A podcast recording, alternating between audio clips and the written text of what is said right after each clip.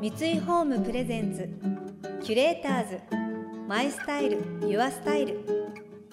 憧れを形に三井ホームの提供でお送りします。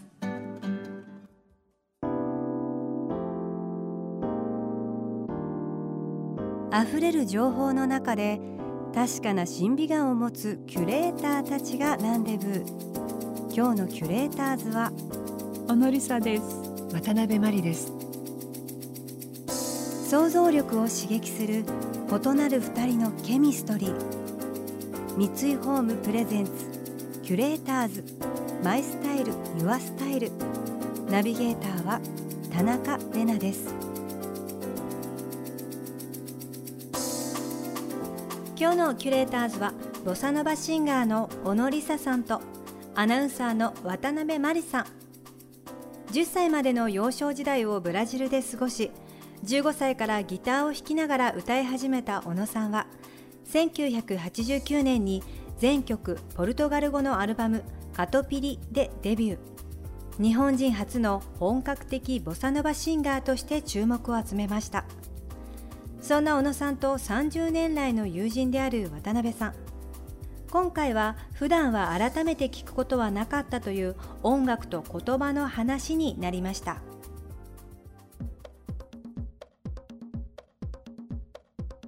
そう。ちょうどねこの間あの思い出してて片火出したの89年なんですね。89年。だから32年ぐらい経ってるみたいで。そうか。うん。でもカトピリだから私ものすごくヘビーローテーションで自分でも聞いてたもの。あありがとうございます。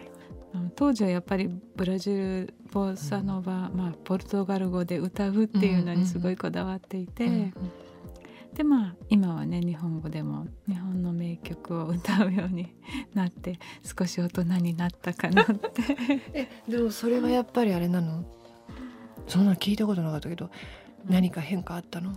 結局私のブラジルで、まあ、海外でアルバムを作るけれどもリリースする場所はいつも日本だったし、うん。私のあの音楽を聴いてくださるのは日本の方だったので、まあ、そういういろんな思いからあの震災があって日本の歌もねあの歌っていきたいなと思ってで 歌ったんだけど、うんやはりもうすごい日本語で歌うっていうことがすごく難しくて。そうなの？そう。あそうなのって私そんなあの簡単なこと言ってるけどいや本当にあのポルトガル語で結構鼻歌っていうかそんなに感情を込めてうん歌わないのね。そうリリサ喋ってるみたいに歌うしね、うん。歌うように喋るものねいつもね、だから鼻歌みたいにうん。歌っていたのがやっぱり日本語だとそういうわけにはいかなくて特訓しまして。特訓特した。の本当に。え何？特訓でどういうにやるの？いやもうだから何回も歌う。一つ一つの言葉とか。いろんな歌ってる人の、一番聞いたのは千秋直美さんのそのなんかニュアンスとかね言葉一つ一つの分け方とか。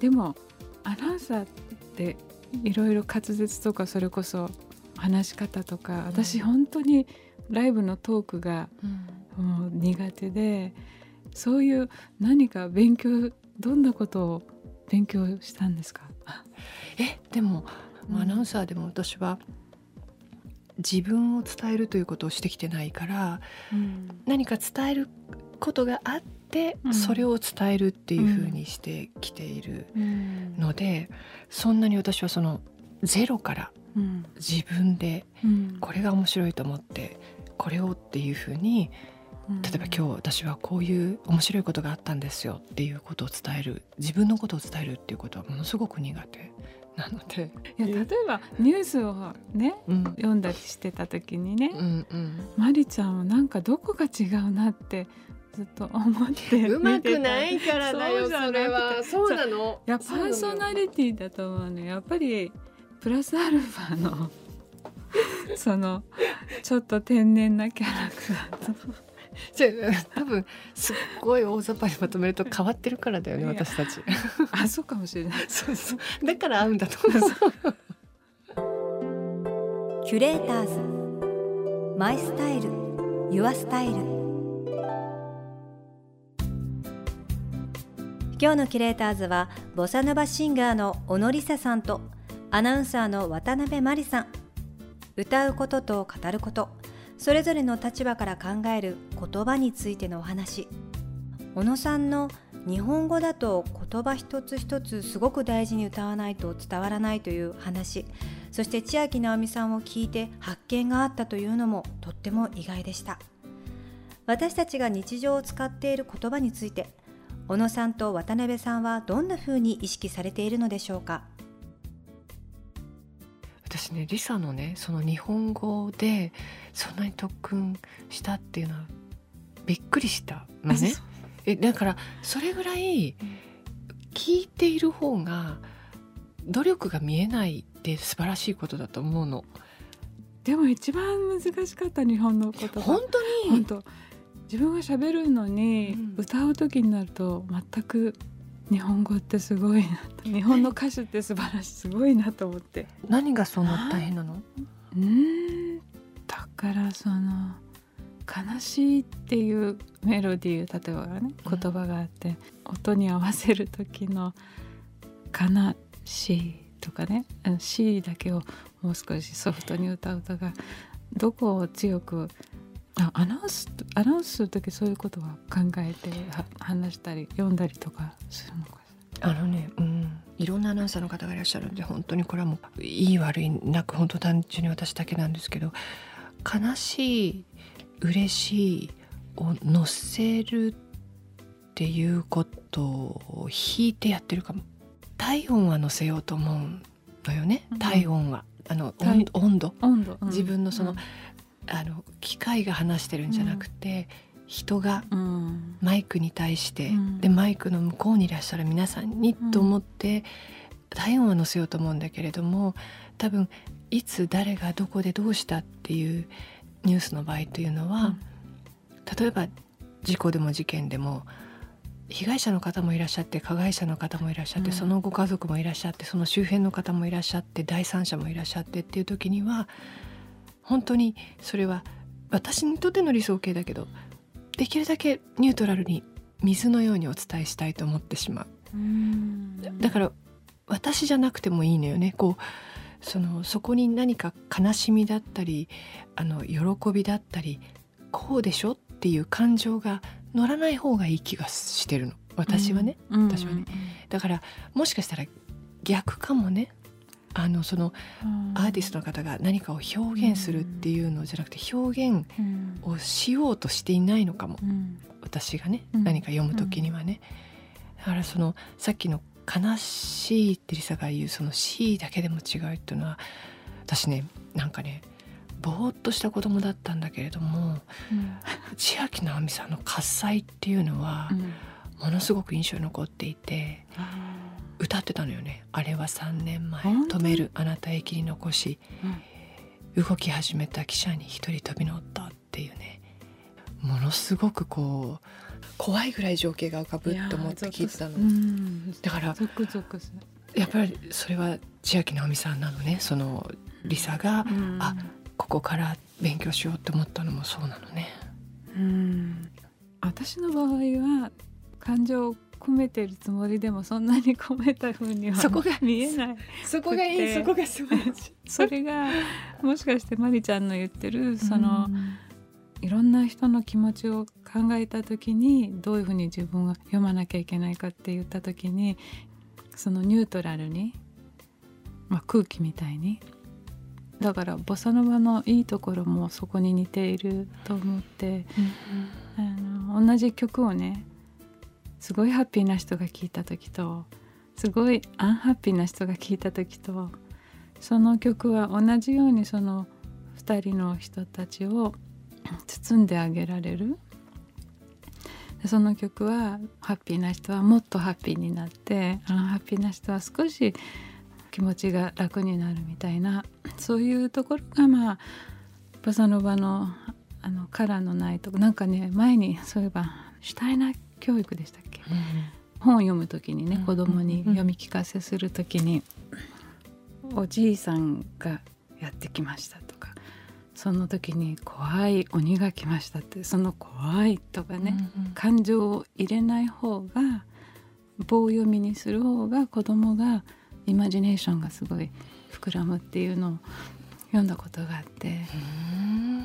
うん、そういうことと似てる、うん、うん、そうねそこの、押し付けがましくならないところっていうのがとっても難しいんだろうね。うん、なんかこう表現しないようにしても音声を出してるだけでも表現にはなっている、うん、これが個性ですっていうのは言わなくてももうそこにいることでみんなものすごく素敵な個性があるわけだから、あって言っただけでそれが個性でもあるだろうなと思うしね、多分。キュレーターズ。マイスタイル。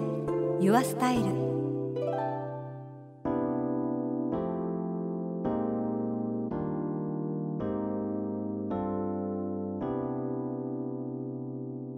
田中れながナビゲートしてきました。三井ホームプレゼンツ。キュレーターズマイスタイルユアスタイル。今日のキュレーターズはボサノバシンガーの小野リサさんとアナウンサーの渡辺真理さんとのお話をお届けしました。もう大変深いお話でしたね。やっぱり何か人に伝える時に少し淡々とその感情を浄化するというかちょっと消化をして話していく方が相手には伝わりやすいのかもしれないですね。お二人のあのお声が本当にまさにじわっと心に染みていく感じがしてすごくいい時間なんかこう心が柔らかくなるとても不思議な体験をしました押し付けがましくならない自分っていうものを隠しながらその本質を伝えていくっていう難しさみたいな。なんか非常に勉強になりました。お芝居にもすごい通じるものがあるんじゃないかなと思って。小野梨沙さんですが今日から12日までブルーノート東京で小野梨沙フライミートゥーブラジルと題したライブが開催されます。さらにシャンソンの祭典第59回パリ祭が文化村オーチャードホールで7月13日と14日開催され小野さんは14日にゲスト出演されます。この番組では感想やメッセージもお待ちしています。送ってくださった方には月替わりでプレゼントをご用意しています。またインテリアライフスタイルなどあなたの暮らしをより上質にする情報は web マガジンストーリーズのエアリーライフに掲載しています。今月のリコメンドトピックは週末はテラスで大人のサパータイムです。詳しくは番組のホームページをご覧ください。来週も引き続き小野さんと渡辺さんをお迎えしてお二人のファミリーの存在についてお聞きしていきます。それでは素敵な週末をお過ごしください。田中れなでした。三井ホームプレゼンツキュレーターズマイスタイルユアスタイル。憧れを形に三井ホームの提供でお送りしました。